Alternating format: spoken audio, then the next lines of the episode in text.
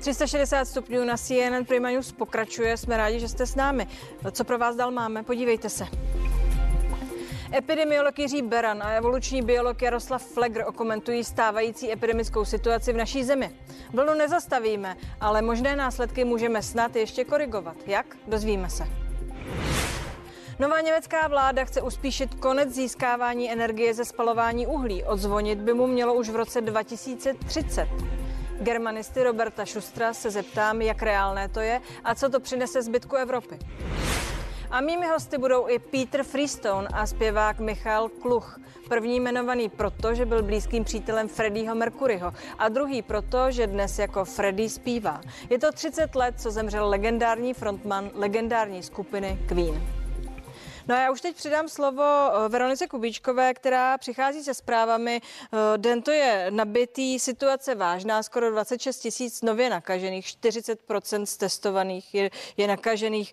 Eh, situace je tak vážná, že vystoupil i neplánovaně pan premiér. Co řekl?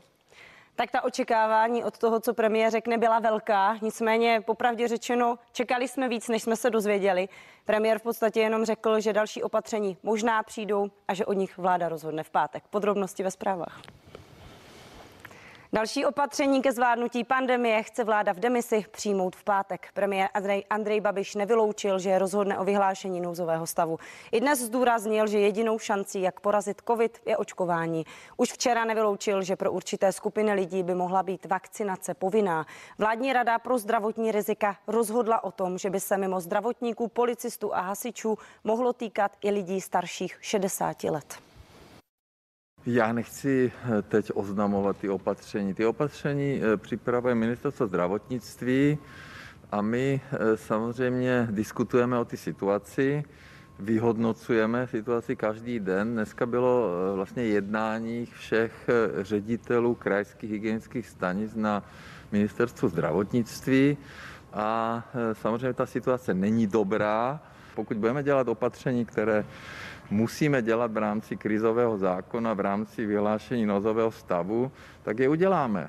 Ale my jsme na základě žádosti opozice, která vlastně v rámci celé pandemie potřebovala stále mluvit ve sněmovně a zneužívat pandemic, teda pandemii na politické účely, tak nám vznikly tady dva zákony, pandemický, to byl jejich požadavek a máme ten krizový a teďka samozřejmě ty dva zákony eh, vlastně nejsou v souladu, takže je potřeba asi ten pandemický zákon změnit, já s tím souhlasím, ale předtím jsme měli jeden, ale ten pandemický vznikl na základě žádosti opozice. Děláme ty opatření s jediným cílem, aby jsme zabránili zahlcení nemocnic, aby jsme zabránili tomu, aby další lidi zemřeli na COVID.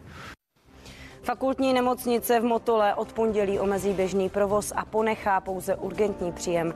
Reaguje tak na nárůst počtu hospitalizovaných s COVID-19. Podle ředitele nemocnice Miloslava Ludvíka by se zatím neměly omezovat návštěvy, hlavně na dětských odděleních. Řekl to dnes v rozhovoru pro Rádio Z. V této chvíli máme, eh, máme asi 120 covidových pacientů z kterých je 13 v těžkém a 34 ve středním stavu, takže v podstatě zhruba 50 lidí vyžaduje intenzivní péči a to už jsou relativně velká čísla, takže nemocnice bude muset plně přezbrojit na covidový režim. Bude to znamenat e, pravděpodobně s platností od pondělka ukončení elektivních výkonů, to znamená těch plánovaných a přechod pouze na urgentní medicínu s tím, že e, na každé klinice se vyčlení zhruba třetina lůžek pro covidové pacienty. Nemocnice Vyškov vyhlašuje stav krajní nouze, řekl to její ředitel Zdeněk Horák. Důvodem je šíření nemoci COVID-19. V tuto chvíli nemocnice vyčerpala všechna lůžka a už není schopna vytvořit nové kapacity. Ani pokud by byla lůžka navýšena, nemůže už podle něj personál garantovat kvalitu poskytované péče. A teď k plánu nové vlády na boj s covidem. Uznávat protilátky i PCR testy a nezavírat školy. Podle Petra Fialy vítězné koalice nepůjdou cestou lockdownu. Plánují začít uznávat protilátky po prodělání covidu. A opět bude možnost se prokázat i PCR testem. Povinnost předložit ho budou mít zřejmě i nově očkovaní, kterým od druhé dávky uplynulo víc než 6 měsíců. Je potřeba naprosto jasně a srozumitelně říct, že i očkovaní mohou nakazit ostatní. A proto, pokud je od druhé dávky e, vakcíny více než 6 měsíců a nemá ten člověk třetí dávku, měl by probíhat u něho stejný režim testování, který měl by být testován pomocí PCR testu, pokud je v kontaktu s, s těmi, u kterých je větší riziko. Dnes v den svého potvrzení do funkce švédské premiérky Magdalena Andersonová ze své pozice odstoupila. Důvodem bylo neschválení vládního návrhu rozpočtu. Parlamentem prošel naopak ten opoziční. V reakci na její krok opustili koalici zelení. Ve Švédsku je zvykem, že pokud jedna strana koalici opustí, rozpadá se celá vláda. 54-letá politička teď doufá, že stane v čele menšinové, už čistě sociálně demokratické vlády. Nejpozději do roku 2045 nulové emise skleníkových plynů a konec výroby elektřiny z uhlí do roku 2030. I tyto ambiciozní plány představily strany nově vznikající německé koalice, které podepsaly koaliční smlouvu. SPD, zelení a liberální svobodní demokraté plánují také legalizovat konopí. To by se mohlo prodávat jen ve vybraných obchodech. Volební právo by mohli získat už 16 letí. Spojuje nás víra v pokrok a v to, že politika může přinést něco dobrého. Spojuje nás vůle učinit zemi lepší, posouvat ji kupředu a udržet ji pohromadě. Nejde nám o politiku podle nejmenšího společného jmenovatele, ale o politiku s vysokým dopadem. Chceme odvážně bojovat za ochranu klimatu, restrukturalizaci našeho průmyslu, modernizaci země a posílení sociální soudržnosti. Chceme usilovat o větší pokrok. Robert Schuster, publicista, politolog, germanista, vedoucí zahraničního oddělení Lidových novin. Dobrý večer, díky, že jste s námi. Dobrý večer.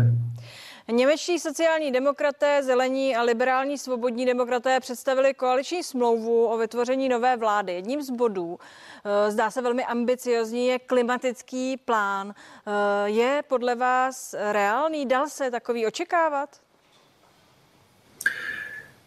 Tak eh, je třeba říct, že ty původní ambice, hlavně strany zelených, byly ještě větší, protože zelení například chtěli prosadit do koaliční dohody velmi výrazné zdražení například eh, emisí, hlavně teda tuny oxidu uhličitého. Hovořilo se o nějakých cenách až okolo 100 eur za tunu, což se nakonec v té koaliční dohodě neobjevilo, to znamená, zůstane všechno při starém, bude se to sice nějak účtovat, ale ty ceny budou prozatím výrazně nižší a bude to hlavně stoupat postupně. To znamená, že eh, tady je možné říct, že ty původní ambice aby ten vládní program byl ještě zelenější, tak se v tomto ohledu, pokud jde o ty emise, nenaplnily. Samozřejmě rozvoj alternativních zdrojů energie, větrníky, solární farmy, to je samozřejmě něco, na co teď ta budoucí vláda sází a hlavně vzhledem k tomu, že v roce 2030 chce ukončit eh, eh, vlastně spalování uhlí v elektrárnách a výrobu elektřiny z uhlí, tak bude mít co dělat, aby vůbec tenhle ten plán byl reálný.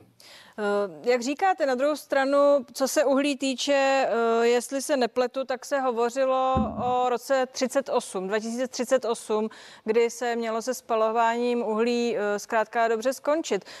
Tam se ztratilo 8 let, proto jsem se ptala na to, jak moc je to tedy překvapivé.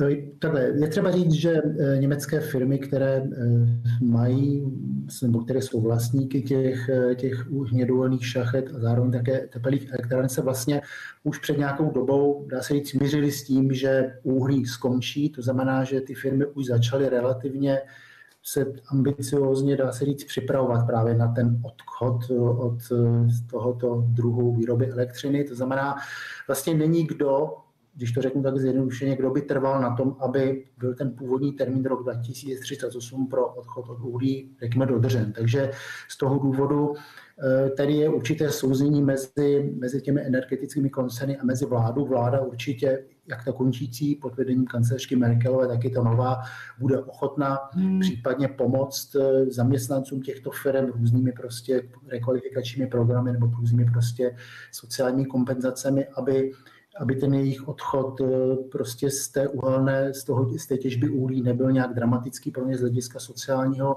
A tady vidím prostě relativně velké souzení právě mezi zástupci toho energetického biznisu v Německu a tou nastávající vládou. Jsou tady velká očekávání ohledně elektromobility. Do roku 2030 má v Německu jezdit nejméně 15 milionů plně elektrických osobních automobilů. Mě by zajímalo, jak to zamíchá uh, autoprůmyslem. A nemyslím teď v Německu, ale v celé Evropě. Spojité nádoby.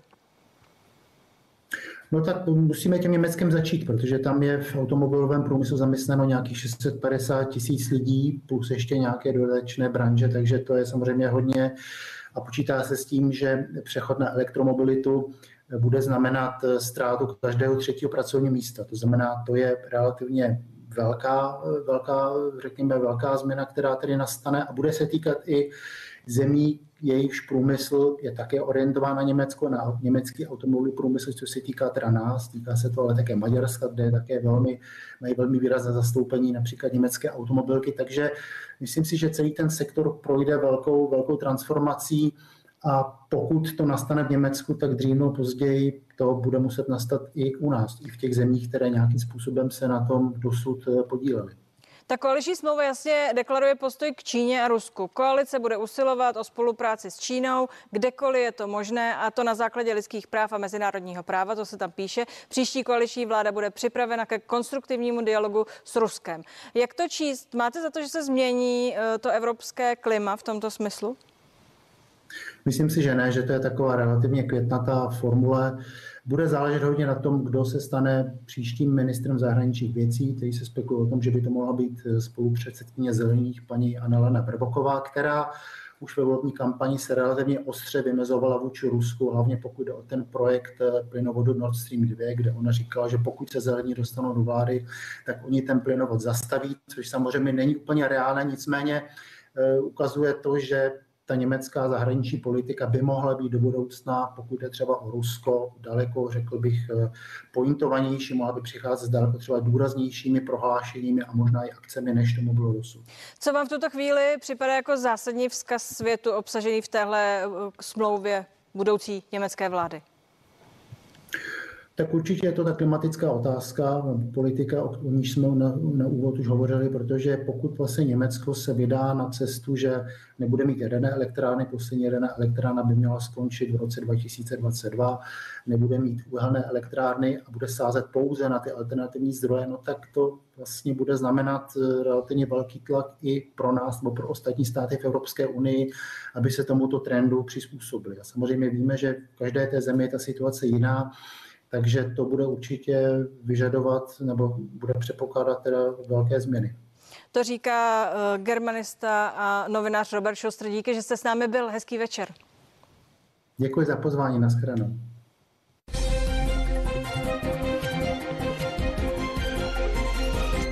A zpátky ke covidové situaci u nás. Na 100 tisíc obyvatel za poslední týden připadá 1061 nově nakažený. Ve světovém srovnání jsme na třetím místě za Slovenskem a Rakouskem. Rakousko už lockdown zavedlo, Slovensko ho slovy prezidentky Čaputové zásadně zvažuje. A já ve vysílání vítám epidemiologa Jiřího Berana a evolučního biologa Jaroslava Flegra. Dobrý večer, pánové. Dobrý večer. Pane profesore Flegre, po 49 dnech podle loňských údajů se vlna epidemie zlomí. My se tam teď zhruba nacházíme. Eh, začne tedy ustupovat. Ptám se vás, protože vy jste vystoupil na sociálních sítích včera jako poměrně optimista. Říkal jste, že exponenciální růst pacientů v nemocnici a na jibkách eh, se exponenciálně zpomaluje. Tedy jak to je? No tak on se nespomaluje, on se nespomaluje vůbec, on teda narůstá, ale doteďka narůstal uh, víc jak měsíc uh, poměrně rychle, exponenciálně a teď se ten, eh, ten exponent v té rovnici malinko snížil, takže furt roste exponenciálně, ale pomalejc, což je první indicie, že by se opravdu něco příznivého mohlo dít. Není jasný, jestli zafungovaly třeba monoklonály, které se teď začaly víc eh, těm lidem eh, nasazovat a spoustu z nich to před tou nemocnicí zachrání. A nebo jestli je to něco ještě lepšího, eh, že by mohla se jako indukovat nějaká, nějaká forma dočasné imunity, třeba tady oblíbená imunita pana profesora Berana na sliznicích. Já si myslím, že to není imunita, ale že je to nějaká forma rezistence, která by krátkodobě mohla tu populaci ochránit. Krátkodobě to myslím eh, týdny, nikoliv měsíce. Pan profesor se... Beran se usmívá, bude určitě reagovat, ale já se tedy jenom doptám, protože to, že jste tohle poustoval na sítě, eh, sklidilo velký úspěch. Největší pesimista přichází s opatrným optimistem, tak to eh, sociální sítě komentovali. Tedy zeptám se jednoduše a prosím o jednoduchou odpověď. Ten 49. den můžeme tedy, myslíte si, že se to zkrátka dobře láme, že už to začne ustupovat? Eh, ne, ustupovat to ne, nezačne a do toho lockdownu bohužel vlítnem. Eh, jako to se nestihne zalomit. To jasná tak. odpověď, eh, byť tedy opatrný pesimista včera vystoupil na sítích. Pane profesore Berane, jak vidíte tu situaci vy, na rozdíl od loňských tvrdých opatření, která mimochodem nezachránila ty naše Vánoce. Mluvila jsem o tom tady s hosty v první části 360, ale teď jsou v platnosti jenom omezená opatření. Jak bude to stačit? Bude to stačit na to, co žijeme teď? No tak, že ty opatření ve své podstatě vždycky byla opatření, která byla směrována k tomu, aby se zamezilo šíření viru a to jsme zjistili, že je naprosto nerealistické a že je to jenom odložení toho problému. A znovu jsme se přesvědčili o tom, že vlastně ta přednemocniční péče nebo předsunutá nemocniční péče podle toho, jak ji nazveme, eh, má asi největší efekt. Já bych se přiklonil k tomu, co říkal pan profesor Fleger. My jsme viděli od 15. Eh, listopadu do včerejšího dne relativně stabilní počty lidí na jednotkách intenzivní péče a kteří přicházejí do nemocnice.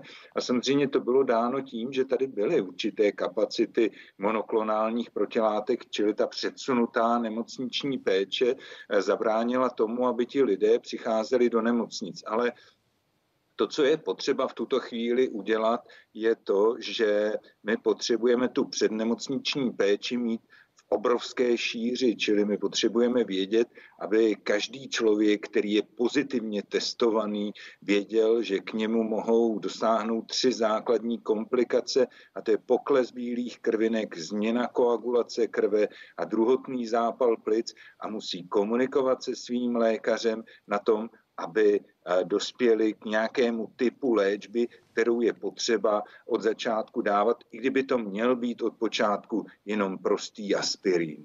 Vím, že to neustále opakujete, ale zeptám se na rovinu. Myslíte si, že to někdo komunikuje, že to, co říkáte, ještě někdo další ví a těm, kteří eh, třeba nesledují eh, televizní vysílání a zpravodajství, to nějak eh, donese, tuhle tu zprávu, kterou opakujete? Já, já, já si myslím, že ano. Já dostávám denně přibližně 200 e-mailů a v některých se objevují dokonce náznaky toho, že se lékaři skutečně velmi dobře rozhodují u pacienta, kterému není 60 let, který má osmý den COVID, u kterého vypadá, že tam nastupuje nějaký zánět, tak jsou předepsána antibiotika, jsou předepsány kortikoidy a to si myslím, že je správné, protože to může jakoby pozastavit ten vývoj onemocnění, odložit odchod do té nemocnice a to já mám dojem, že ti lékaři začínají dělat, ale my potřebujeme, aby se to dělo ve velké míře, aby to aby to přicházelo ke každému pacientovi. A problém je v tom, co já vidím jako zásadní problém, že při tom současném extenzivním testování ti lidé, kteří mají příznaky, začnou mít příznaky a jsou objednáni na testování až za dva nebo za tři dny. A ty tři dny mohou hrát velmi podstatnou roli. Čili já bych se přimlouval k tomu, aby této části epidemické křivky se testovali jenom lidé, kteří budou mít nějaké příznaky.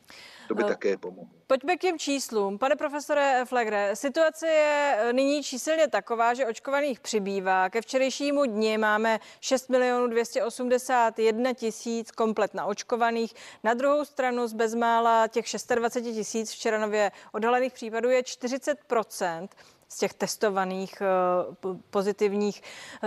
Jak daleko jsme za výhledem těch pesimistů, kteří říkali, bude to tolik a tolik? My jsme, my jsme dál. Ptám se, která ta čísla podle vás jsou relevantní? Je, jsou to ta čísla, na které se odvolává vláda, tedy obsazenost nemocnic, nebo je to číslo to absolutní těch nově nakažených, protože upřímně řečeno jistě jich v populaci mnohem víc. Jdou se testovat jenom lidé z nějakého důvodu. A nebo je to to číslo, že 40% ze všech testovaných je pozitivně testovaných? Eh, důležitý jsou všechny tyhle, tahle ta čísla. Nejho, nejdůležitější pochopitelně je obsazenost těch, eh, těch jípek a těch nemocnic. Jenže pozor, eh, to, to záleží na tom, kolik je těch infikovaných. Prostě my musíme sledovat velmi pozorně počty infikovaných a z, těch počtů si můžeme velmi snadno vypočítat, jak bude, jaká bude obsazenost těch nemocnic za 14 dnů. To se dá spočítat velmi přesně. Takže opravdu... A jaká bude podle vás? Aby jsme udrželi ty čísla, ty kritické čísla, tu obsazenost dole, tak nesmíme koukat tolik na obsazenost nemocnic, ale musíme koukat na, na ty počty eh, těch denně nakažených. Takže tohle to je zásadní a o to bychom nemohli, neměli od, odhlížet. Ale já jsem slyšel jednu velmi pozitivní zprávu dneska večer nastupující vláda, jedno z, jedna z věcí, co říkali, je, že chtějí zvýšit kapacitu eh, PCR testování eh, denně na 200 až 250 a vědí, jak to organizačně udělat. Což podle mě znamená, že přišli na to, že se musí PCR testy vyjmout ze zdravotnických úkonů a potom rázem se můžeme dostat až na půl milionu těch PCR testů. A nebudeme muset uvažovat, jestli budeme testovat příznakový anebo bezpříznakový. Otestujeme všechny a tu vlnu zastavíme. Pane eh, profesore Berane, nevím, jestli se podaří vlnu eh, zastavit, ale budoucí vláda dnes představila plán, eh, jak přenést rozhodování a odpovědnost eh, právě na kraje na krajské hygieny. Eh, spousta lidí to považuje za skvělé řešení. Další věc je ta, že se vrátí do hry tedy PCR testy, jak řekl už pan profesor Flegr, a měly by se uznávat protilátky. To jsou ty nejzásadnější věci. Co tomu říkáte, pane profesore? No, musím říct, že ani jedno z těchto opatření nám tu vlnu nezastaví. To, že od této chvíle začneme uznávat protilátky, nám nepomůže v tom, že nám budou pořád, eh, eh, že nám onemocní lidé, kteří COVID doposud neprodělali. To je zásadní. To, že zvedneme počty PCR testů, samozřejmě povede k tomu, že tady budeme mít vysoký podíl pozitivně testovaných lidí a já bych jenom upozornil na to, aby se každý podíval, kolik se v současnosti testuje například ve Švédsku a jaký je podíl těch pozitivně testovaných. Čili on je to o tom, jestli chceme extenzivně testovat a jestli to testování skutečně napomůže tomu, aby člověk ve chvíli, kdy je pozitivně testován a má příznaky, aby mu toto testování předešlo tromboembolické nemoci, poklesu bílých krvinek, ani jednomu z, to, z, těchto, z těchto faktorů eh, to nepomůže. A to já si myslím, že eh, v tomto tedy velmi pokulhává. To, co vidím jakoby pozitivní, je určitě decentralizace, eh, protože to, co se upeče na ministerstvu zdravotnictví, určitě nemusí platit ve 100% pro každý kraj. A já bych řekl, že dnes hejtman hejtmani určitě vědí, jakou mají strukturu zdravotnických služeb a co všechno jsou schopni pokrýt a co nejsou schopni pokrýt a od toho se budou odvíjet jejich opatření. Čili v tomto smyslu si myslím, že je to dobré, ale extenzivní testování a v tuto chvíli eh, uznávání protilátek nepovede eh, vlastně k té přednemocniční léčbě těch lidí. To napomůže samozřejmě tomu, že lidé, kteří COVID prodělali a o kterých my víme, že jsou v těch statistikách jakoby velmi nějakým půl procentem mezi hospitalizovanými lidmi, tak to je určitě výrazně, výrazně dobrý krok, ale v tuto chvíli managementu této epidemie. Zastavení počtu lidí, eh, kteří proudí do nemocnice, to nepomůže buď se tedy začne s touto přednemocniční léčbou, anebo stát bude muset šáhnout hlouběji do kapsy a dodat větší množství třeba těch monoklonálních protilátek a ty dávat ve větším množství v té předsunuté nemocniční péči, která samozřejmě zastaví potom ten prout lidí do nemocnice. Ale zásada v tuto chvíli je zastavit prout lidí do nemocnice. O nic jiného tady teď nejde. Pánové profesoři Flegr a Beran byli s námi ve vysílání. Díky, že jste s námi byli. Přeji vám pěkný večer. Děkuji za pozvání a nashledanou.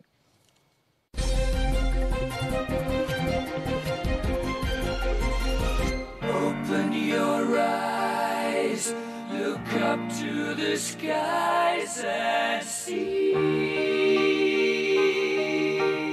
I'm just a poor boy, I need no sympathy. Because I'm easy come, easy go, little high, little low. Don't stop me, cause I'm having a good time, having a good time. A shooting star leaping through the sky like a tiger, the laws of gravity. I'm a racing car passing by like Lady Godiva. I'm gonna go, go, go. There's no stopping me. Killer queen, dynamite with a laser beam,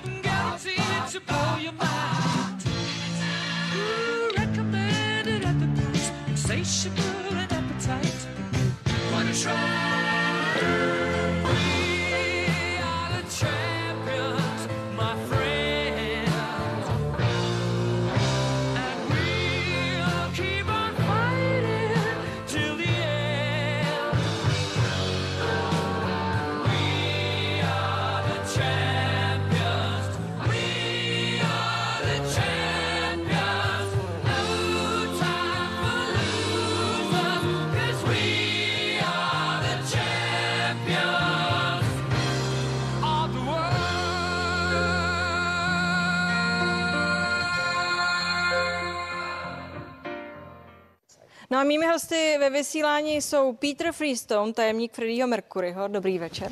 Dobrý večer. Vítám vás tu. A Michal Kluch, frontman skupiny Queenie. Vítejte tu. Dobrý Děkuji, večer. dobrý večer. Díky, že jste přišli, pánové. Eh, Musím říct, že jsme se s panem eh, Freestonem nesladili eh, takhle do červena, že to je čistá náhoda a že jsme se dohodli, že se budu ptát česky, protože vy krásně česky umíte, ale jste k sobě příliš tvrdý. Eh, 12 let jste byl dobrou duší, asistentem pana Mercuryho. Už jste si zvykl po těch 30 letech, že tu není? Ah, yeah. Um, the first answer, I knew No. he wasn't here. První věc, co musím říct, je, že eh, mi bylo jasné, že už mezi námi není při tom eh, koncertu na jeho počest, protože kdyby byl živý, tak se to v životě nestane. Všichni ti zpěváci, co si tam střídali. Ale abych tady odpověděl eh, vážněji, já ho v sobě pořád cítím, pořád při mě stojí, když ho potřebuji. Asi rok po jeho smrti jsem čekal, až mi zazvoní telefon. A představoval jsem si, že v tom telefonu no, uslyším jeho hlas. Ale teď už eh, jsem se s tím smířil. Ale jak jsem řekl, pokud ho potřebuji, Ale čas letí. Co si budeme povídat? eh, On tu mimochodem vlastně zůstal. Jednoznačně v hudbě, ve filmu a navíc má řadu následovníků, těch, kteří uh, chtějí zpívat nebo být jako on. Daří se to těm následovníkům? Um, yes, I, I, I Já like bych řekl, že ano. Rád je poslouchám, protože já mám spent 12 tu hudbu rád a with 12 let jsem s tou hudbou trávil, žil. Byl jsem u toho, kdy vznikala So, celá řada jejich písniček. Takže když pak slyším tyto písně v podání jiných lidí, je to hezké. A musím říct, že ti lidé, dokonce i ti, kteří zpívají hodně jako Freddy, vědí, že nejsou Freddy. Takže do nich vkládají své vlastní srdce, vlastní duši. A pro mě to je to podstatné. Michal to Kluch, o něm je tady teď řeč, sedí tady, vy zpíváte, hrajete v divadle a často to bývají role, které představují právě Freddieho Mercuryho. Co to obnáší chtít být jako on? No, to je pa, ten paradox, že jsem utekl do divadla, abych nebyl jako on a poslední dvě role byly on. Ale já to právě vnímám jako roli. To znamená, že eh, já nemám potřebu jakousi nějakou z mýho osobního hlediska být Freddie Mercurym, ale pochopitelně na tom jevišti mám potřebu, aby divák měl ten pocit, že kouká na Freddieho Mercuryho. A pokud se nám alespoň na okamžik splní, eh, nebo podaří splnit tady to očekávání toho fanouška, tak eh, za mě je to mise úspěšná. Já jsem právě přemýšlela o vás té souvislosti, že vy nejen, že zpíváte eh, s kapelou Queenie a tam jste za Freddieho Mercuryho, hmm. ale právě hrajete i v divadle a hrál jste, jak jsem se dívala, v monodramatu Poslední noc Freddie Mercury, Freddieho Mercuryho. Tedy mě zajímá, jestli tím, jak vlastně... Vám to i ti režiséři tak nějak ší na míru, jakoby vlastně nezažíváte ten život, byť přestrojení, znovu, jestli to nestudujete zkrátka dobře víc a nepodléháte tomu víc, eh, to je zajímavá otázka, protože skutečně rozdíl být na jevišti takhle, jako zpěvák Freddie Mercury, tak jako všichni znají na tom jevišti, protože existuje i spoustu materiálů, videozáznamy z koncertu atd., eh, který si můžete nastudovat. Ale pochopitelně z toho soukromého života, eh, možná, že kdybychom šli s Pítrem eh, na pivo, tak bychom strávili spousty, spousty večerů, než by se mi podařilo tu roli nastudovat. Mimochodem, já jsem četl knížku, takže samozřejmě něco jsem pochytil a musel jsem, že, ale to, je, to je těžký, takže já si... Víte, některých... narážím na ty situace, hmm. poslední noc Freddieho Mercuryho, hmm. nevím, jak moc to bylo naturalistické, surrealistické. Jsem párkrát umřel vlastně na jevišti, no. Hmm, tak to je zvláštní věc. Pítře, Freddie Mercury umřel 24. listopadu 1991. Umřel na AIDS, který vlastně tajil před světem. Jak vypadal ten den, ty poslední chvíle, vaším pohledem? Protože to je mimochodem věc, kterou zřejmě se snaží zobrazit filmaři, divadelníci mm-hmm. a vy to asi víte. Ano. Um... He actually died from complications. On samozřejmě zemřel na komplikace spojené s AIDS. On na AIDS nikdo neumírá přímo. Na AIDS vždycky jsou to nějaké komplikace, protože AIDS oslabí imunitní systém člověka a potom ten člověk, který zemře na nějakou nemoc jinou. A ty poslední dny samozřejmě byly velmi, velmi těžké. Asi nejjednodušší způsob, jak bych měl popsat to, jaké to u něj doma bylo, jak to vypadalo, jaká byla ta atmosféra. Měl jsem trošku pocit, jako kdyby jsme byli v takovém nějakém skleněném domu, eh, v takovém nějakém skleníku, kam se umistují třeba vycpaní ptáci, jako kdyby se tam zastavil čas. Všechno bylo tiché, nic se tam nedělo. Um, Freddie ležel v posteli neustále, um, celý ten týden strávil v posteli. A my jsme nemohli udělat vůbec nic, co by mu pomohlo. Jediné, co jsme mohli udělat, bylo zajistit, že mu bude co um, nejpohodlněji. Nikdy, nikdy nebyl sám, neustále s ním někdo byl. Střídali jsme se tam tři, Joe Finelli, Joe Hutton a já. Vždycky po 12 hodinách jsme se střídali a vždycky 12 hodin jsme tam s ním seděli a 12 hodin vždycky jak ve dne, tak v noci. A když já jsem tam byl, tak prostě jsem u něj jenom seděl, držel jsem ho za ruku, tak aby mohl spát, usnout, probudit se a věděl, že pořád tam s ním někdo je. A samozřejmě člověk ví, že v ten moment ten člověk umírá, ale na něco takového se nedá připravit. Člověk není připraven na ten moment, kdy ten člověk zemře, takže to byla skutečně rána. My se vrátíme, už za malou chvíli budeme vzpomínat dál a věřím, že i veselý.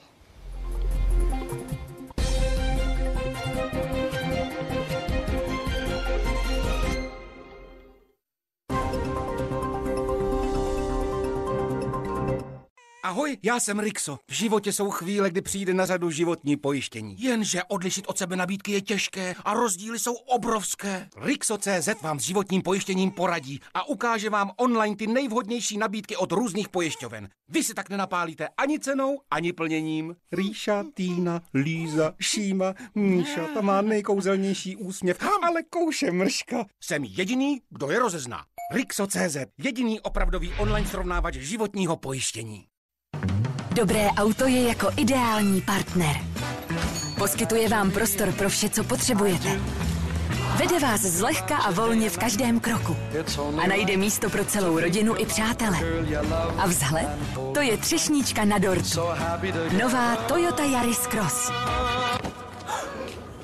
Pořiďte si nový Yaris Cross nebo jiný model Toyota během Toyota Víkendu 27. a 28. listopadu. Více na toyota.cz Black Friday v Datartu. Kupte si OLED televizi LG a získejte na tři měsíce O2 TV za 3 koruny. Datart, opravdový elektrospecialista. Když se z vaší oblíbené banky stane něco jiného, nenechte si to líbit a skočte rovnou do M-Bank. A jestli jste jako já a chcete mít banku v kapse, peníze bezpečně pod palcem a hlavně bez zbytečných poplatků, budete spokojení. M-Bank. Život na prvním místě. Ble, ble, ble, ble. Ble, ble. Ble, ble. Ble, Black Shopping Week. Ble. Ble, ble. Ble, ble. Ble, Black Shopping Week. Sleva 25% na celý váš nákup? Jasně! Black Shopping Week v XXX Lutz. XXX Lutz, ten s tou červenou židlí. Vše pro nejkrásnější Vánoce nakoupíte v Bile a za výhodné ceny. Právě teď Tulamor Dew za 279,90. Harmony Exclusive toaletní papír za 64,90. A Senzodin zubní pasta jen za 59,90. Byla. Pod našimi křídly najdete vždy tu nejlepší nabídku. Pro úlevu od bolesti a horečky Brufen 100 tablet za 129 korun, doplněk stravy Magne B6 Forte za 199 korun a Biopron 9 Premium při antibiotické léčbě za 239 korun. Na Benu.cz nyní skvělé Black Friday akce. Benu, vaše zdraví si bereme na starost.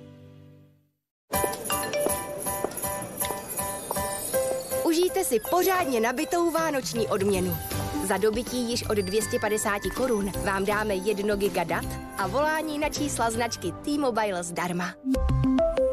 OK nábytek! Tento pátek slevy ve výši DPH! Nakupte si na Vánoce z 30 dny na vyzkoušení a s dopravou zdarma! OK.cz Právě teď probíhá v Datartu Black Friday s neskutečnými slevami.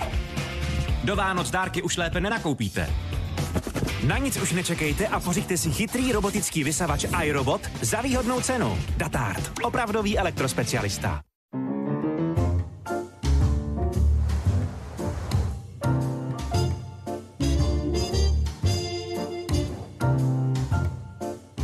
Malé i velké dárky najdete letos na Slevomatu. Snadno, rychle, bezpečně. Slevomat.cz. Nejsnažší cesta k zážitkům.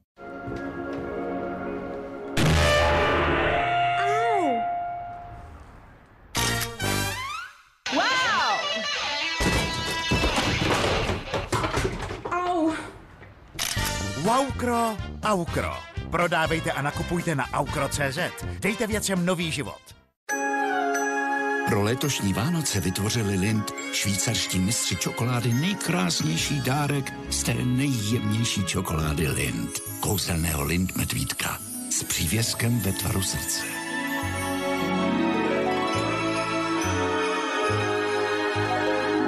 Vychutnejte si kouzlo Vánoc s úžasným medvídkem od Lind.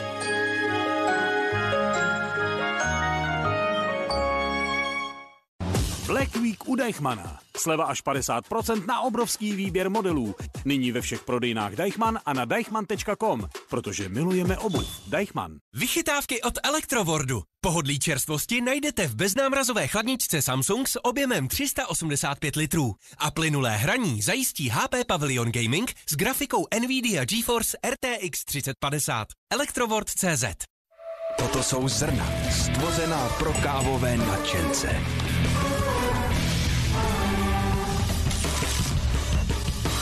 Totiž ví, že skvělou kávu připraví jen z těch nejlepších zrn. Zrn Jakobs. Nová edice Jakobs Barista. Prémiová řada pomalu pražené kávy. Pro všechny domácí baristy. Jakobs Barista. Kvalita z kavárny u vás doma. Sleva 25% na celý váš nákup. Black Shopping Week v XXX Lutz.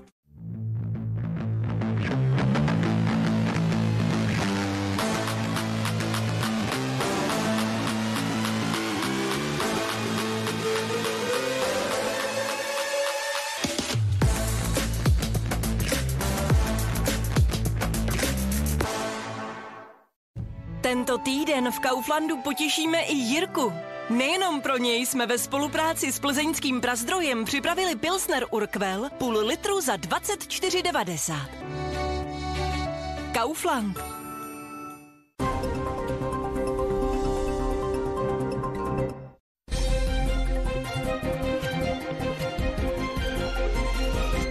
Dnes je to 30 let, co odešel Freddie Mercury. Mými hosty jsou muzikant Michal Kluch a Peter Freestone, který byl dobrou duší komorníkem Freddieho Mercuryho. Pánové, díky, že jste se mnou. Vzpomínali jsme eh, na poslední chvilky. Nicméně eh, Freddie neustále ožívá eh, nejen kvůli písničkám, ale život mu vrátil i film. Řekněte mi, jak se vám líbilo Bohemian Rhapsody?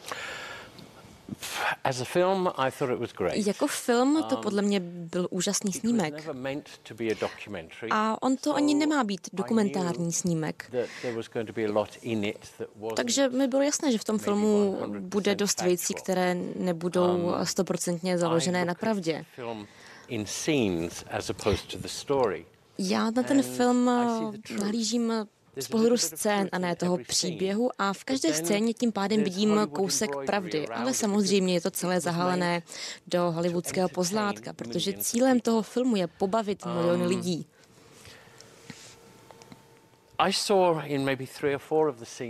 Asi ve třech nebo čtyřech scénách jsem opravdu viděl toho Freddieho, kterého jsem já znal. A právě v těchto scénách jsem měl opravdu husí kůži, když jsem je sledoval. A byl jsem i zhruba u 85% natáčení toho filmu.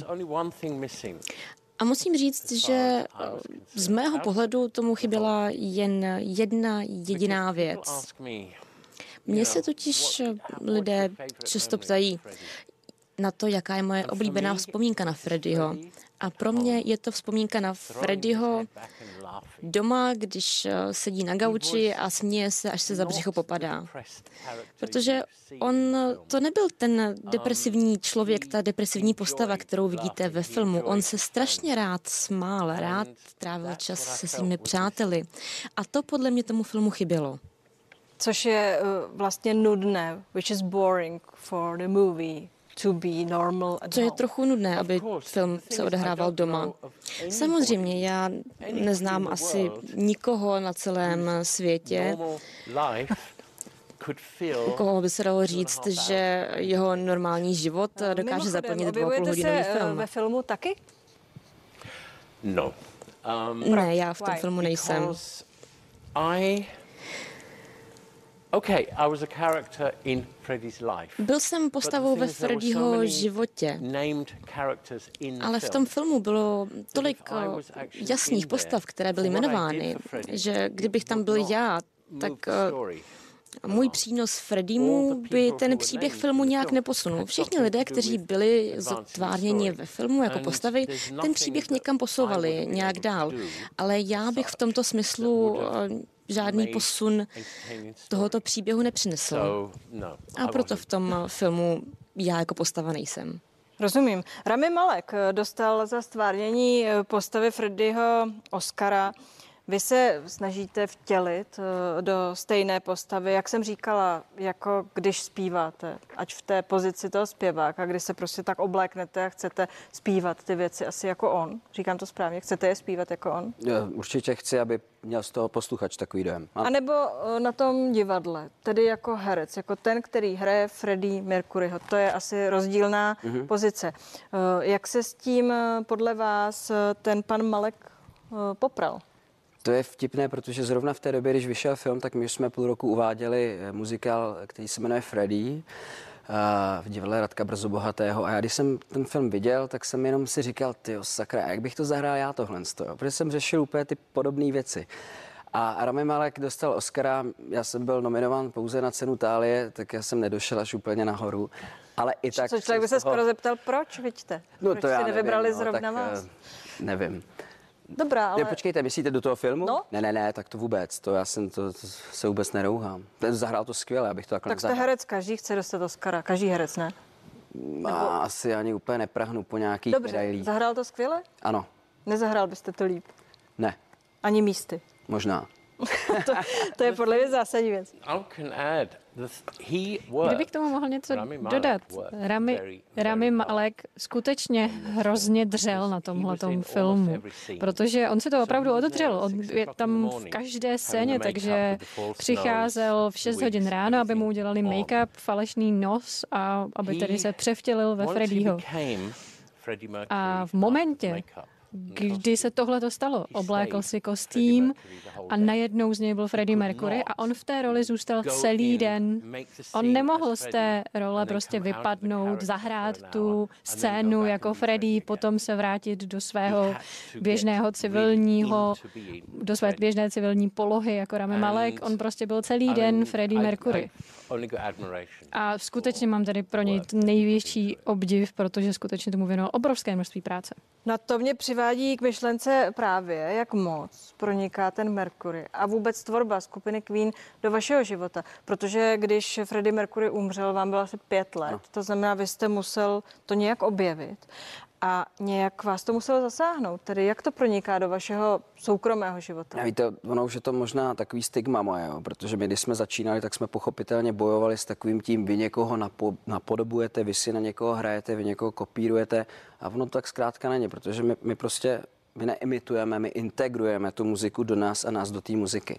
Ale když tom jste takhle x let, dneska už ten problém úplně nemám, protože to, to je náš obrázek, tu z našeho koncertu a já nevím, už si myslím, že nemusím nikomu nic dokazovat. Ale, ale stejně to tam ve mně někde možná trošičku mě to tam drbe a uh, přiznám se, že ten herec, který je obsazen do role, aniž by měl za sebou uh,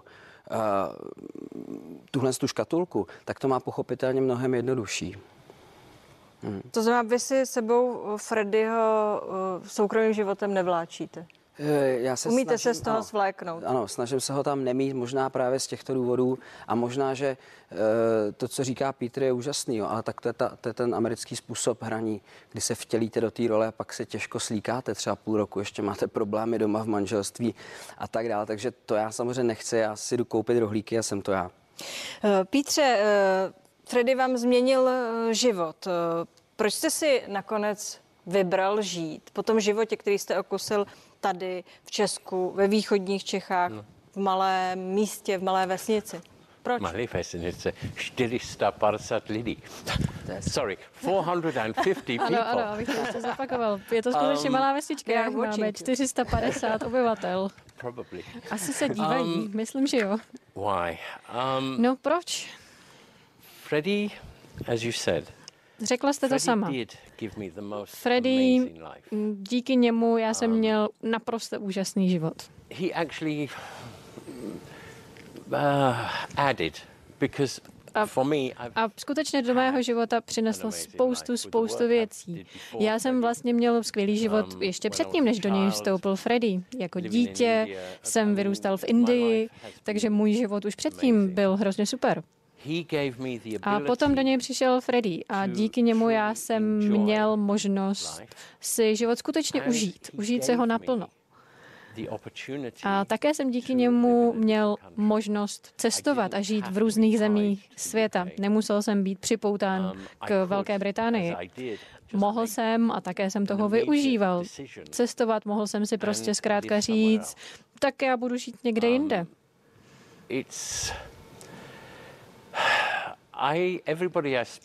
A vždycky, když s lidmi mluvím a já učím ve škole, zrovna teď učím angličtinu studenty před maturitou, a já jim vždycky říkám, pokud máte šanci cestovat, využijte ji, protože naučíte se o ostatních lidech, ale také poznáte sami sebe. Always loved travel. Já jsem vždycky hrozně rád cestoval. A to, že jsem si jednoho krásného dne mohl říci, tak už mám dost Anglie, mohl jsem si koupit letenku a odletět do Prahy, tak to bylo prostě super. Já jsem neměl slovo česky v momentě, kdy jsem se takhle rozhodl, ale prostě jsem měl ten pocit, že to bude lepší a měl jsem pocit, že tohle bude ono. Poslední otázka na vás dva. Adam Lambert, ten se skupinou Queen teď vystupuje, Queeni hrají. Co mu říkáte? I think he's got a great voice. Já si myslím, že má skvělý hlas. His range is amazing. Má obrovský Um, rozsah hlasový, to je think he's a super. good singer. Je to dobrý zpěvák. Him singing with Queen On teď tedy zpívá and Queeny a je super, že díky tomu Brian a Roger můžou hrát tuhle úžasnou hudbu, kterou mají všichni tak rádi. Takže pokud to díky tomu funguje, tak proč ne? Co vy myslíte, Michale? Přeci jen je to konkurence. Ne, ne, to je kolega. Eh, Zrovna tady koukáme na ty obrázky, tak to je, to je jejich poslední tour a musím říct, že já jsem je viděl předtím, před čtyřmi lety, myslím, a on udělal obrovský kus práce i jako performer, i jako showman, eh, což je, myslím, pro di- diváka kapely Queen velice důležité, aby ten frontman skutečně byl uvěřitelný. O což se on snažil při těch prvních tour a tam zpěvák je to úžasný, má obrovský rozsah, je to anomálie, ale mě tam chybělo trošku trošku té um, um, tý uvěřitelnosti toho showmanství, protože on pochopitelně chtěl být jako ten Freddy, ale až vlastně na tom posledním turu jsem mu to uvěřil a jako já znám spoustu lidí, kteří na ně mají i negativní názor, ale eh, mě tam spadla čelist, takže tak. Mm, One thing for me, going from what again. Já bych ještě jenom chtěl dodat uh, k tomu, co řekl Michal.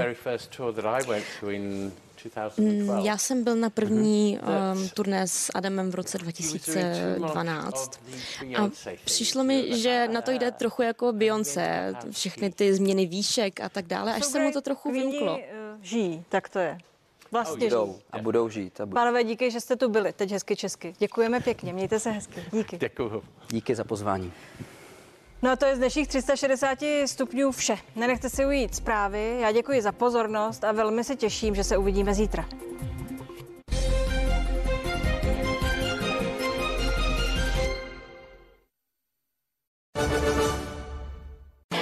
Toužíte to roztočit? Inspiraci a erotické hračky na večer?